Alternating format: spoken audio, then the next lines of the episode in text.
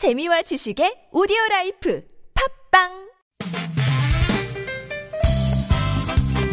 빡빡한 일상의 단비처럼 여러분의 무뎌진 감동 세포를 깨우는 시간 좋은 사람 좋은 뉴스 함께합니다.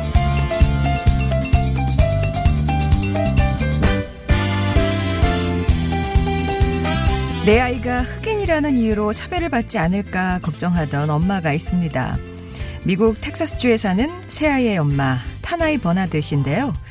그녀가 자신의 SNS에 10살 막내 아들과 나눈 대화를 올렸어요.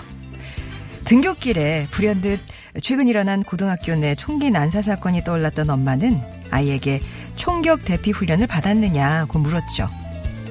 아이는 신이 나서 이런 얘기를 들려줍니다.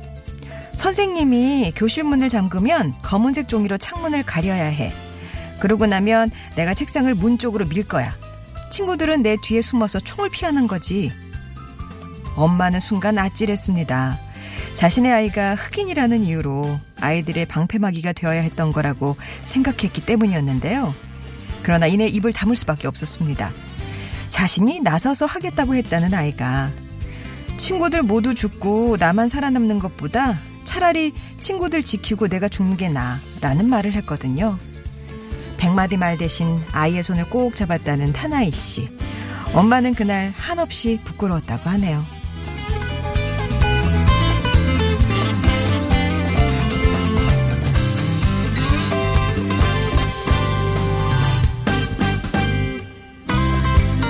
삼일절을 이틀 앞둔 지난 27일 광주의 근로정신대 피해 할머니들을 찾은 사람들이 있었습니다. 자동차 동호회 광주 아너스클럽 회원들이었는데요. 이들은 근로정신대 할머니들을 찾아가기 시작한 건 2015년 3월 6일부터였어요. 근로정신대 양금덕 할머니의 광주 자택에 1년 동안 드실 100kg 쌀 5포대를 들고 찾았을 때 깜짝 놀라는 할머니의 손을 잡고 저희가 따뜻한 밥만이라도 앞으로 평생 책임지겠노라 약속을 했던 겁니다. 4년째 그 인연을 이어오고 있는 광주 아너스클럽 회원들은 한 달에 한 번 매월 첫째 주 금요일 오후 2시가 되면 어김없이 모여서 쌀 다섯 포대를 어깨에 지고는 흩어져서 사는 근로정시대 할머니들을 일일이 찾아뵙고 있습니다. 선물보다도 매년 이렇게 잊지 않고 찾아주는 게 더 고맙다는 어르신들. 이들이 이 일을 계속하는 이유겠죠. 지금까지 좋은 사람, 좋은 뉴스였습니다.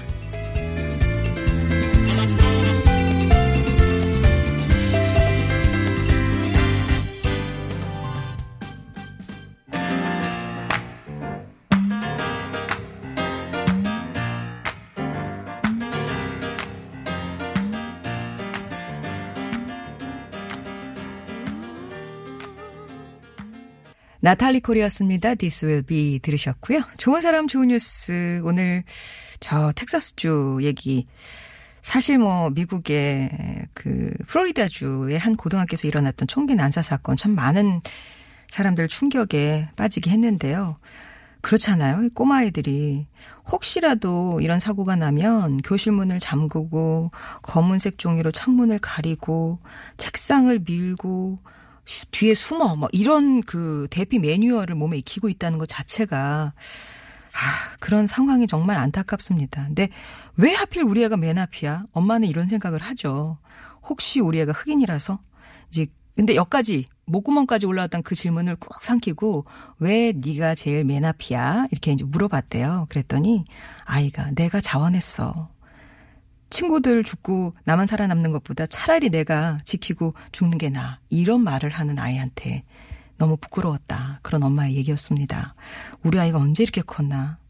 와, 우리 아이들에게 친구들은 얼마나 소중한 존재인지. 근데 내가 그걸 오해하고 친구들을 의심했구나. 뭐 이런 부끄러운 마음이 들었다. 여러 가지 망감이 교체했다. 이런 얘기를 하고 있는데요.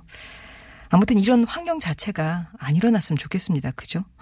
10살짜리, 9살짜리가 총격 대피 훈련 이게 웬 말입니까? 음. 그리고 광주 근로정신대 피할머니들을 찾고 있는 광주 아너스클럽 회원들 얘기 전해드렸어요. 아너스클럽 이렇게 해서 저는 약간 어, 좀 지긋한 연세 분들인가 싶었던데 광주 청년들로 구성된 자동차 동호회 회원들이에요.